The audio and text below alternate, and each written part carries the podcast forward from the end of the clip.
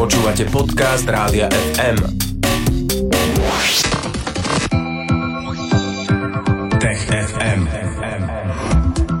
Štúdie už aj je Tomáš Prokopčák z Osme. Ahoj. Ahoj.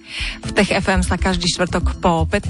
rozprávame o rôznych novinkách e, vedeckého, vesmírneho či technického charakteru. E, našou dnešnou prvou témou budú satelity a ich takmer zrážka. Môžeme to takto povedať? Môžeme to povedať takto a takmer je ešte veľký, veľká miera optimizmu v tom, pretože veľmi, veľmi tesne sa včera minuli dva satelity, alebo teda dve družice na našej obežnej dráhe. Uh-huh. Čo to znamená veľmi, veľmi tesne v tomto ponímaní? V tomto ponímaní na 10 metrov, zhruba 10 až 15 metrov, to je v tom obrovskom priestore, že je vlastne veľkým šťastím, že sa napokon nezrazili.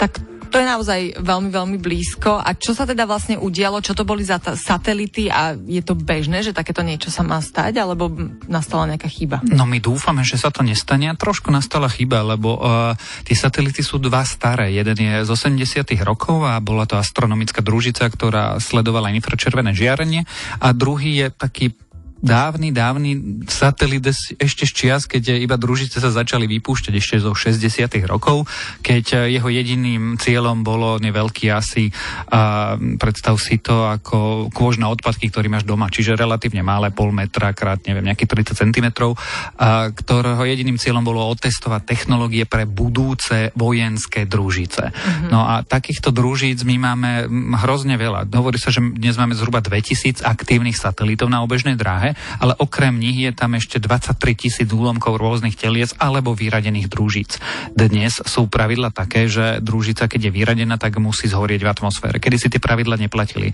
Čiže je tam všeličo a stálo sa to, že obežné dráhy týchto dvoch telies umelých sa k sebe veľmi priblížili a vlastne celý začiatok tohto týždňa sa všetci odborníci obávali, že oni sa zrazia, pretože oni majú aj solárne panely a všelijaké antény a keď jedna zachytí druhu, tak dôjde zrážke. A ak si pamätáš film Gravity, tak ano, ten pamätám. začínal presne takto. Uh-huh.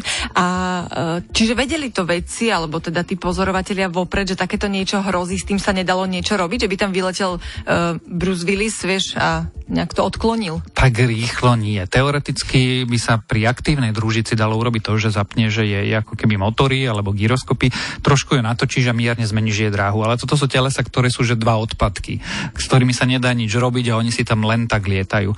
A môžeš len čakať. Možno keby sme vedeli oveľa, oveľa dlho, že niečomu podobnému môže dôjsť, tak s tými vieme niečo urobiť, ale v tomto prípade sme sa no takmer modlili, aby k žiadnej zrážke nedošlo, aby mm, nevznikol oblak úlomkov, ktoré môžu ohroziť ďalšie telesa. No sladká nevedomosť nás, čo sme o tom ani, ani len netušili, že také niečo hrozilo.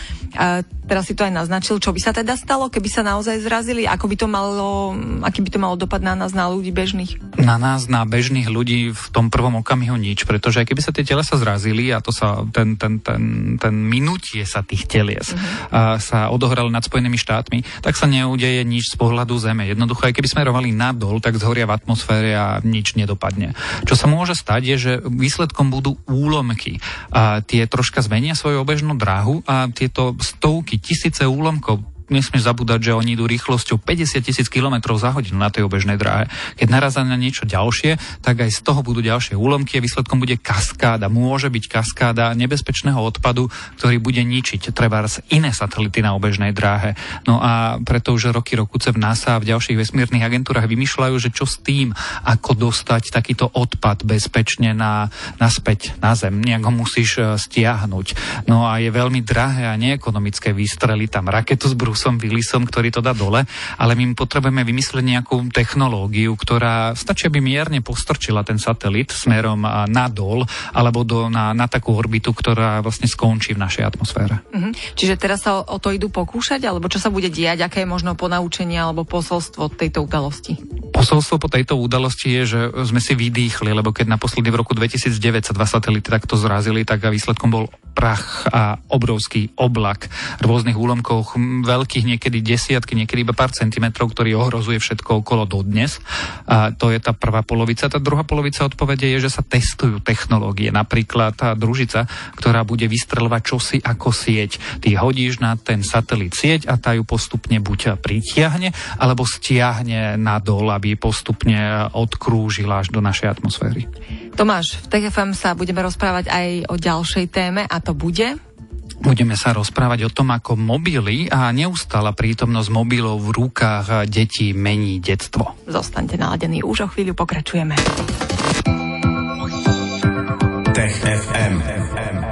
15.20 je aktuálny čas, štvrtok 30. januára. My pokračujeme v Tech FM. Už sme sa rozprávali o zrážke satelitov, alebo teda takmer zrážke satelitov. A teraz sa ideme rozprávať o úplne inej téme a síce o deťoch versus uh, mobily, alebo teda detstvo s mobilmi. Uh, čo ukazujú nové štatistiky, Tomáš?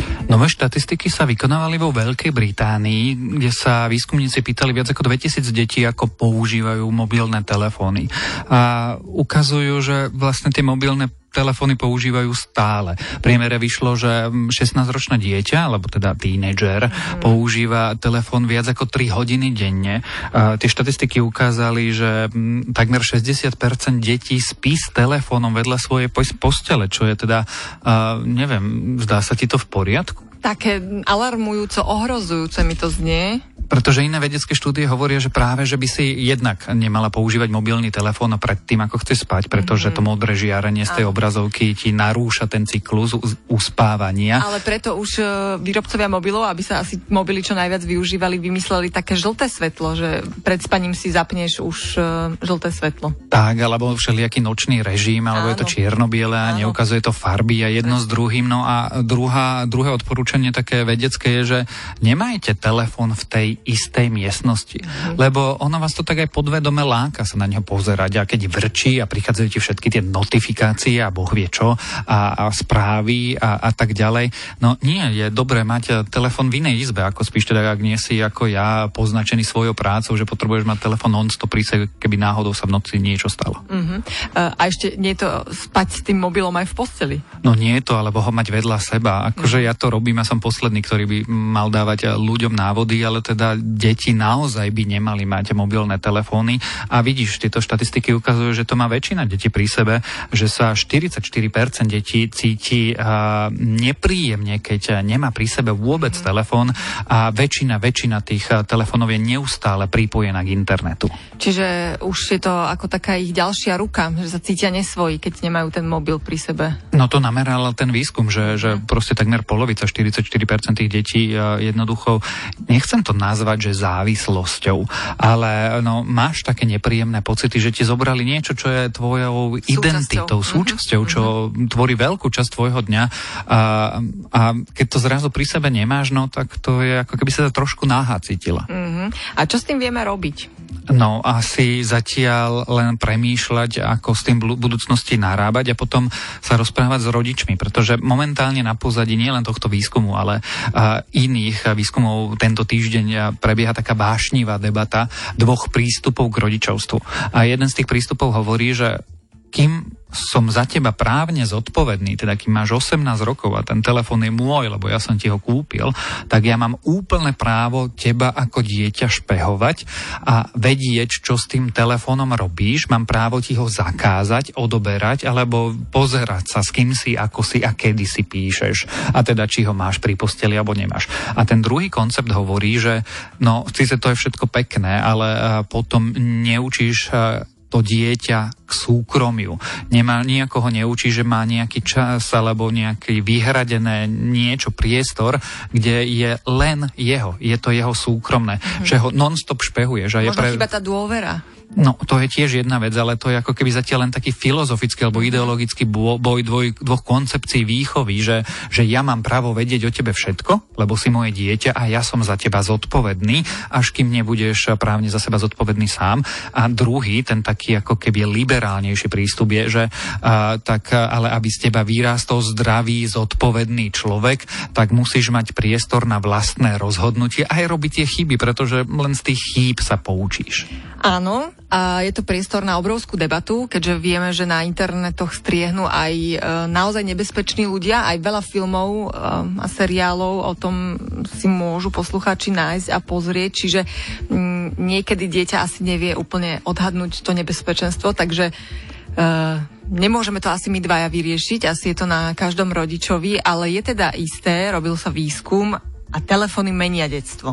Menia detstvo, no už len to, keď eh, niekto straví 3 hodiny denne eh, niečím na telefóne, či už je to chytaním Pokémonov alebo písaním si s kýmkoľvek, treba s niekým nebezpečným, tak je to čas. A za ten čas, keď neboli telefóny, tí ľudia robili niečo iné. Čiže menia naše detstvo, ale teda menia aj sociálne interakcie, pretože dnes eh, si aj ja s mnohými ľuďmi iba píšem a som ich dávno naživo nestretol, niekedy ma to teda aj mrzí, ale, ale naozaj sa to deje. Deje sa to. Tak. A tým by sme mohli uzavrieť dnešné Tech FM. Tomáš Prokopčák z Osme bol tu u nás v Rádiu FM. Tešíme sa aj na ďalšie stretnutie. Tech FM pre vás odvysielame opäť o týždeň vo štvrtok po 15. Maj sa pekne Tomáš. Ahoj. Ahoj. Tech FM. Budúcnosť je dnes. Stream, živé vysielanie a playlisty nájdete na www.radiofm.sk.